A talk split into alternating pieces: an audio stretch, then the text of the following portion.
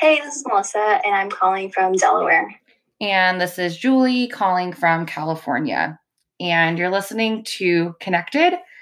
Uh, last week and this week, um, we didn't post, and we'll just have a really quick um, posting, publish episode, whatever you want to call it today, to really just address what is going on. Um, and specifically, what I am talking about is the horrific murders of Black people that are happening in this country, in America, and across the world.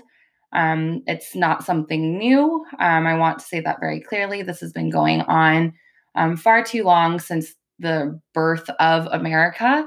And the reason why we want to just do a quick, I guess, episode is to um, just we don't think we're necessarily the right people and this is not the right time for us to really have these an ongoing conversation because we think that this is a time to uplift black voices and black people.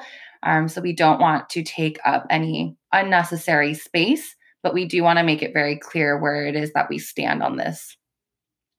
Yeah we want to um, just say that we stand in solidarity with Black lives, um, and we want to offer a platform to any of our um, Black friends if they want to uh, come on our show on our show or have this space. Um, you know, we only have five listeners, but it's the least that we can offer. Um, for everybody else, we'd like to encourage you all um, to take action in whatever ways that you can, and this may look different for for everyone. Um, so yeah, we'll put some resources below.